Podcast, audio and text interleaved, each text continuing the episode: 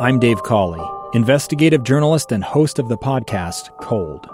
Don't miss Cold's new season 3, where I look into the unsolved disappearance of Cherie Warren, a woman last seen leaving her job at a Salt Lake City office in 1985.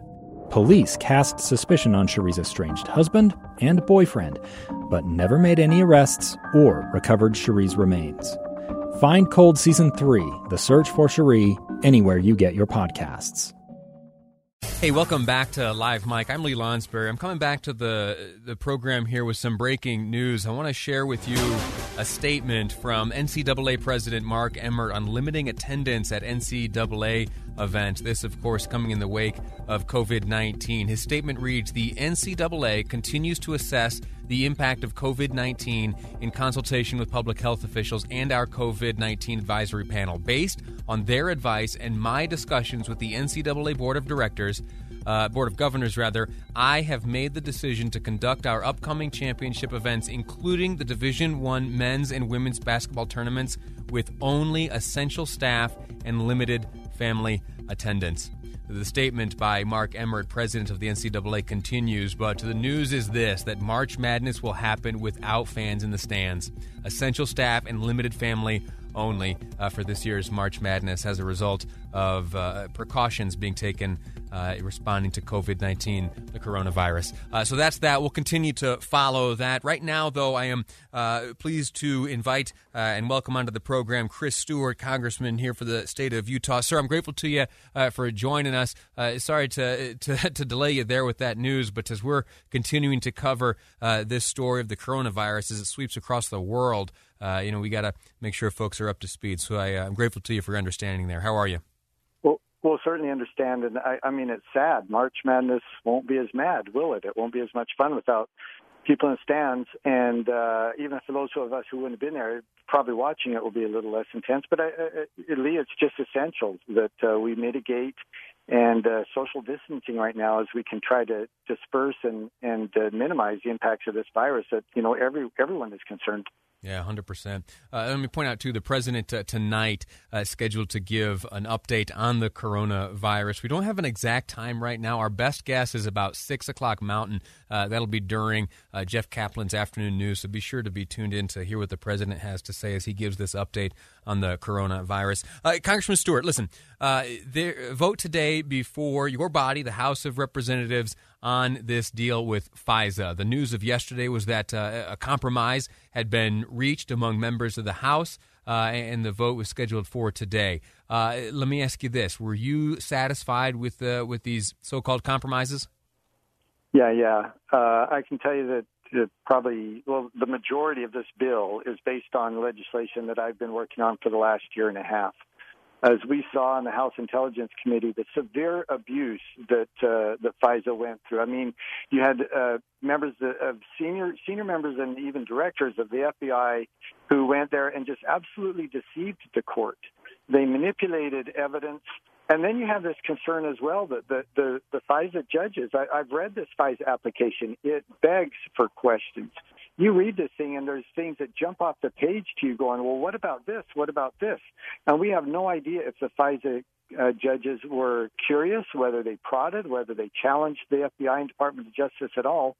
And this bill, which I'm proud to say I just voted on, the voting is taking place even as we speak, it will eliminate that and uh, and it's so important that we do. And had we not gotten these reforms, I would not have voted to reauthorize these important intelligence tools. I just I just reached a point where it's like I'm I, I we can't trust some of these members uh, of or some of these leaders in these agencies in the future, and we got to do something to make sure this can't happen again. One of the criticisms leveled against this uh, these compromises has to do with uh, uh, with a skeptical voice present uh, when these applications are presented and heard. Uh, some of those uh, shortcomings, as expressed by some, have led, uh, for example, Senator Mike Lee uh, to urge the president to, to veto this measure. How, what, what, what defense would you bring and share and use to convince folks that this is, in fact, a worthwhile piece of legislation that, that the process has gone about well? Yeah, yeah, and that's really pretty simple. And Mike is a great friend and someone I have tremendous respect for, and uh, and he he is a constitutionalist, and it's so important that we have his voice in the Senate. But here's the reality if we don't reauthorize this with these reforms, then FISA doesn't change. It's not a matter of doing these reforms or doing more reforms. It's a matter of doing this or nothing because FISA is not going away. The bill we're voting on today does not eliminate FISA. FISA is not up for reauthorization. FISA, FISA is like other laws; it, it goes on in perpetuity. It doesn't. It doesn't expire uh, we're voting on some other elements of the of the Freedom Act, which is you know the ability to target lone wolf terrorists, right. the ability to like for example, if a terrorist has a phone, a cell phone, and they get a new cell phone, be able to have your wiretap rove over to that new cell phone. I mean, those are simple things, but those are the things that are expiring. FISA itself doesn't expire. So we ha- we have a choice. We can either implement these reforms, which are very very important, or leave FISA as it is and have it be abused in the future. And I mean, given those two choices, I just think that I just think it's a simple uh, it's a simple answer to go. Well, let's do what we can. And by the way, we got most of what we were asking for. This isn't a Democrat bill. This is a bill that we could not have passed if the House Republicans had been in the majority.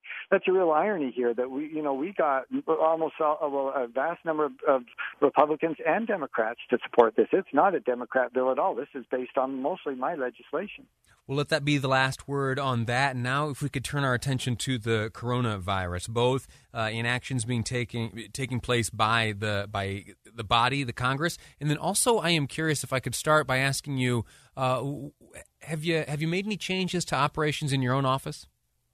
Yeah, we have, although not dramatic changes. Uh, I mean, the most important thing is well, the things we're asking everyone to do. Just be very, very careful. You know, wash your hands, use the use the antibacterials. Uh, you know, minimize social contact, and we're doing that. And we're we're taking it one step further, and that is, we're encouraging my staff, if they can at all, to have telephone conferences and meetings rather than meeting in person. Much of what we do could be done over the telephone.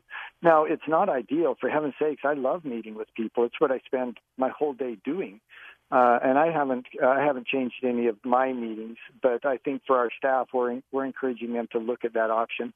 But Lee, we're going to have to do something on this. I mean, uh, I had the best briefing on the coronavirus that I've had yesterday, and part of that is, and by the way, I've had more than a dozen. But part of the reason the others were frustrating is because we just didn't know. And you'd go in and ask these very specific questions, and they'd give you a nearly infinite range of possibilities because they just didn't know. But we are beginning to bear down on this. The research is beginning to come through, and here's, the, I mean, it's good news and bad news. The bad news is this is a very dangerous situation, especially for older people. I mean, it goes up just uh, to a frightening rate for people above 60 and 70 the good news is, is it will run its course, and and that's the thing that uh, they're confident of now is that six or seven weeks it'll peak, and then it will start to come back down and dissipate by the summer. Probably come back next fall, but much weaker, and we'll have much better, you know, medical treatments for it at that point. And the other good news is is that it's n- not dangerous uh, or nearly so dangerous as we were once feared for younger people. If you're less than 35 years old, uh, you know it, it's it, it doesn't pose much of a risk to you, hardly much more than the normal flu. So again, good news and bad news. But in the meanwhile, we've got to do that social distancing. We have to do that mitigation so we can round out these numbers and not overwhelm our our medical system. Congressman Chris Stewart, I'm grateful to you for your time, grateful to you for your insight and the work you're doing on behalf of your district. Uh, always a pleasure to speak to you on these airwaves. It's an honor. Thank you, sir. All righty. Uh, so we've learned a lot in this segment. We heard from the congressman. We also learned that the NCAA uh, has made the announcement via the, the president of the NCAA that this year's March Madness will take place without crowds in the stands. Also, got a little bit of clarification from the president a moment ago that uh, he tonight will be addressing the nation uh, at 9 o'clock Eastern. That's 7 o'clock Mountain. That address coming from the Oval Office. Uh, and the topic of uh, his address will be, of course, this coronavirus, COVID 19. Uh, one more segment to go. We're going to be talking uh, about the newly declared pandemic by the World Health Organization. What does that mean? What does it mean around the world? What does it mean to you and me? We'll be speaking with Alex Stone from ABC News next here on Live Mic. I'm Lee Lonsberry, and this is KSL News Radio.